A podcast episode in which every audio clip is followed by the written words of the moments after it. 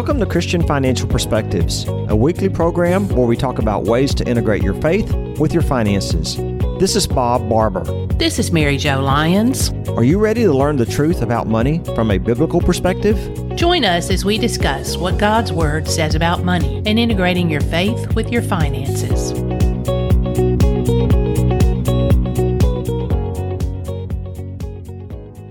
If it's your first time listening, welcome to the program. And if you're a returning listener, welcome back. Today, we're going to be talking about 19 tips to help you on your path to financial wellness in 2019. And Mary Jo and I thought 19 for 19. We thought that'd be a good idea, didn't we, Mary Jo? Yep, it works for me, Bob. So, we're going to get our house in financial order today. And when you develop a stewardship mentality, you're poised to go on an unforgettable adventure with God. We want to thank our friends at Kingdom Advisors and the Ron Blue Institute for a concept of live, give, owe, and grow. And in live, that's to practice provision, contentment, and enjoyment because money is a tool.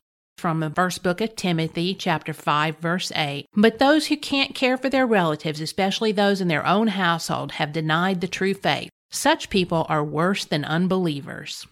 That's an interesting scripture that he puts behind that in that live part. That's really saying that we are to provide for our family. When I hear that scripture, it always hits me that that would be said that it's worse than an unbeliever if you're not taking care of your family. Well, absolutely. And when you think about that, that all goes into living expenses. So that's your food, your fuel, your housing costs, all those things that go into providing directly for your family and your loved ones.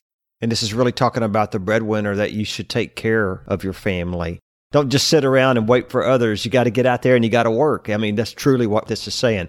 The next one of live, give, oh, grow is give. And that's where you open your hand to release God's resources.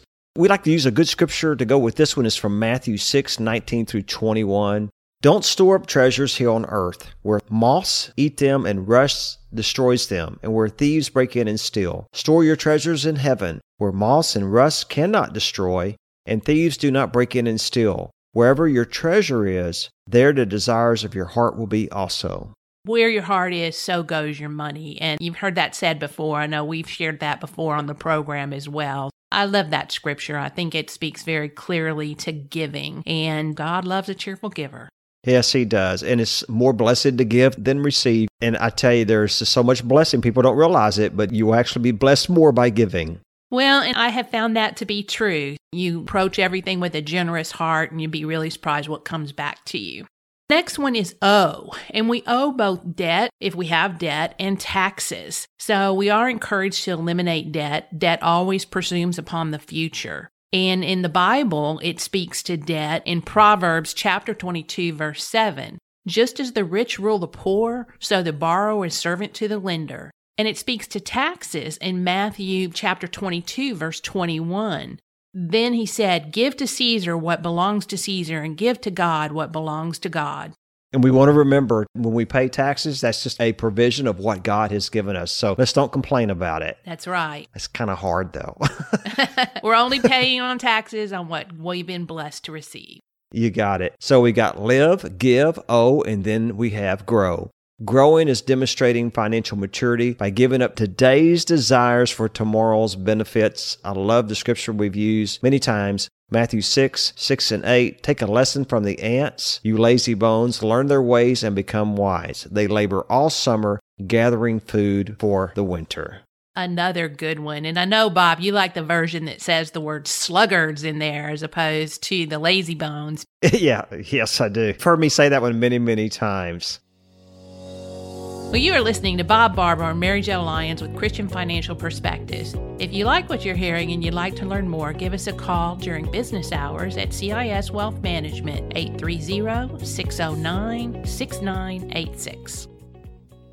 We've gotten through the first part live, give, owe, grow. So let's get into these 19 tips. Okay. I think the first one and the most important is start and maintain an emergency fund. You know, without an emergency fund, you're going to have to go back to the use of credit or other things that are going to cost you a whole lot more in the long run. So really encourage starting and maintaining an emergency fund. And that should be a minimum of three to six months of expenses. You can go with less. Some people say, well, I have availability of credit cards, I have balances, free balances on there that I could use in case of an emergency. That's true, but that also comes with interest. I also think that you should increase this as you age. Age discrimination is real, and the older we get, the more money we make, and we find ourselves out of a job the harder it is to replace that paycheck and the longer it takes to find a job that's going to replace that. So you should increase that as you get older because you may be out of the workforce longer in case of an emergency. The second of our 19 tips is stay disciplined. Pay yourself first. You need to schedule your giving, schedule your savings and your payments. Schedule that out so that it automatically comes out of your bank account. I've learned personally that I will not miss that tithe if I schedule it and set it up as a recurring payment. I've done that with my church. Most churches are starting to do that today where you can set that up with your giving. You set up your savings. You can set that up in your 401k and even talk to your bank about setting up where a certain amount goes to savings each time on an automatic, systematic day of the month. And then we've got increase your retirement plan contributions by 25 to $100 a month or at the beginning of every quarter. If you just increase by $25 a quarter what you're putting into, say, your 401k, you know, over a year, you've increased that by 100 a month. You think about it, over three years, you've increased that up to 300 a month. Times three years, that's a pretty big savings increase. So you won't even feel it. The next one comes to don't spend more than you make. Live within your means. I think that stands alone and speaks to itself. Otherwise, we are living on debt, which presumes on the future. That was the aha moment there, right, Mary Jo? Somebody heard that for the first time. Hmm, don't spend more than I make. well, I hope it wasn't an aha moment for anyone for the first time, but it's a good reminder. I think it is. That's what people find when they get in high debt very quickly. And you know, Bob, your comment before on tip number two, this speaks very clearly to the next one. Why don't you kind of tie those two together for us? So, we were talking about staying disciplined. Number four is dollar cost average into the markets, regardless of what they are doing. So, you know, in the last few months, we've had a down market, but you just keep putting money in systematically in that down market. If you're still saving for your retirement, and we call that dollar cost averaging, let's say something is $100 a share and you're putting $100 in, well, you're getting 10 shares. If it were to go to half of that and you still put $100 in, you'd get 20 shares. And then if it rebounded even close to back to the 100, you've made money. The numbers work and it just makes so much sense because you're buying more when the market's down and you're buying less when the market's up. But you know, Mary Jo, we've had some conversations just recently. It seems like everybody wants to buy everything on sale except when it comes to stocks and mutual funds. Well, if we could time it, we all would time it, and we'd be retired on a beach in, you know, I don't know, what's the best beach you know of? the best beach I know of is in Maui. there you go. so. we wouldn't be here on this dreary day. but I think that's true, and we can't time it. That's been proven time and time again. So buying over the course of time averages out that cost. So, Mary Jo, what's going to be our fifth tip? Well, it's uh, one that's near and dear to my passions save, save, save. So you cannot invest your way to retirement security. You have to save your way to retirement security. So, a couple of different ways to think about savings. You want to fund your IRA, fund your 401k, but fund your IRA for any of the stay at home spouses. I think that we've talked about that before, but it's just a good reminder. Also, you want to max out your retirement plan contribution. So if you're not fully funding your available contribution, start to increase that. You can do that in increments over time, but you need to max that out as soon as possible. You also want to make sure you're taking advantage of any employee matching. If you're not contributing up to the employee match, you should start that immediately because that's free money that you're giving away. Also, in front of your employer benefit plans, if they offer a, an HSA, a health savings account, or an FSA, a flexible spending account, you want to make sure you're funding those. This is another one that we forget about, but you want to save your change. You know, you want to kind of dig under those couch cushions. Here at home, my husband just comes in every day and he takes all his change out of his pocket and he puts it in a coffee can, and you'd be surprised how that adds up. Now, Mary Jo, you're giving away your age there because the younger generation. Well, they don't have coffee cans anymore. No, they don't use money. They just use their debit card. so they never have any change. That's true. but um, I know my husband just hates carrying it around. So, and the coffee can's overflowing and now it's on the floor of the closet. So I keep telling him he needs to go cash it in and go for a windfall. Number six, the small savings add up. Don't underestimate the small changes. You know, Mary Jo, when I'm going to buy a car, I wait three to five weeks before I ever buy because the big savings add up there. So, really, the bottom line is don't let your emotions get involved in buying decisions. And that's where, you know, those small savings, you really save a lot of money if you can wait and compare those prices. The next one is an insurance review, and we definitely think you should do this every couple of years. So, you want to review the available carriers, look at multiple different carriers, including a regional broker that handles multiple providers. You want to make sure, see if you can get the same coverage for less. Make sure you're not buying on price alone. So, you certainly want to take advantage and understand what the coverages are that you're getting in each of the quotes. Are you also taking advantage of discounts that are available for bundling with one carrier and a safe driving discount, for example? Also, understand what your liability levels are. The liability on your automobile coverage should coordinate with the liability on your general liability insurance. Number eight is you want to take advantage of the technologies out there of our 19 tips that we're talking about today here on Christian Financial Perspectives when we refer to technology, things like using a mobile app that will integrate all of your different accounts. So if you have a bank account, you have a credit card account, you have some investment accounts, we have a great app here that we give to our clients of CIS Wealth Management Group that integrates all that. So at one time, you can see the balances in all your accounts. It goes in once a day and downloads those. It also goes in once a day and downloads all of the debits that you've done or credit cards that you've used. So you can see your spending and you can even set up criteria. Like as an example, say, I don't want to eat out and I don't want to spend more than $500 a month on eating out.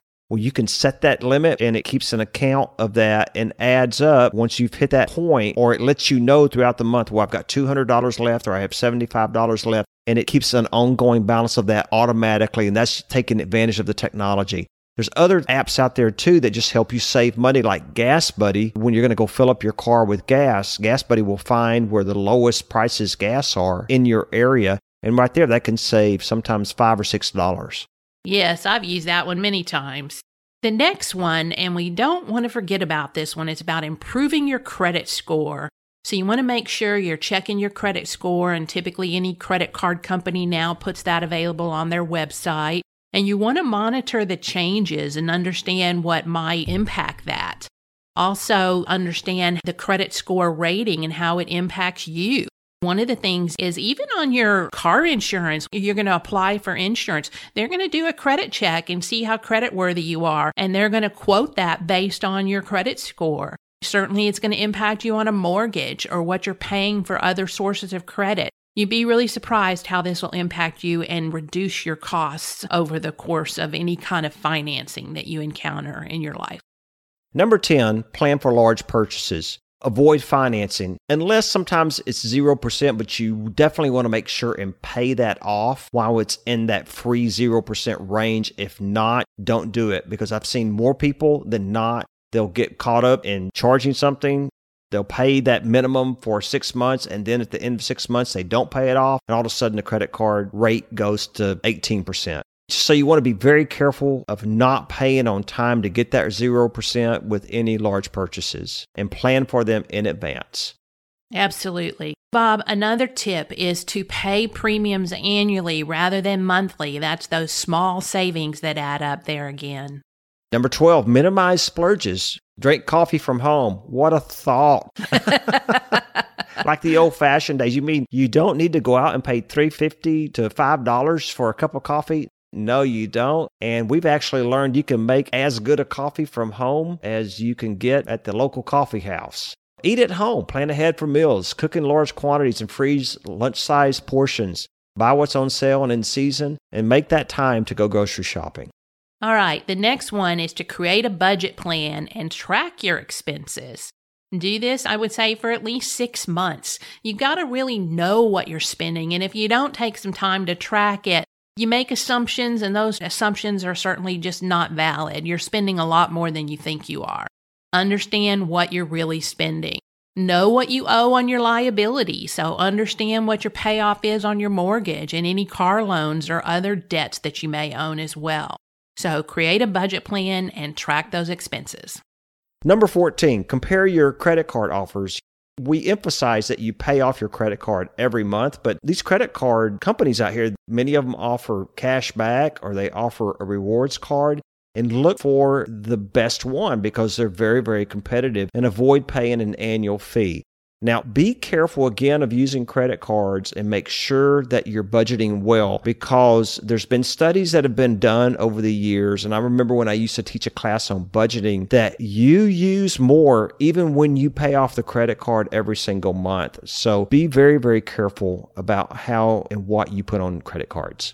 Bob, that's a great tip. You do tend to spend more if it doesn't hurt and you're putting it on plastic. But on the other hand, in this day and age of fraud, I think that using a credit card, if you're extremely disciplined and you're paying that off monthly, is better than using a debit card because if they get a hold of your debit card, they can wipe out your bank account. But with a credit card, there's a layer of protection there and you're not liable if uh, fraudsters get it. And that happens to us repeatedly. So that is some good use for a credit card in that situation.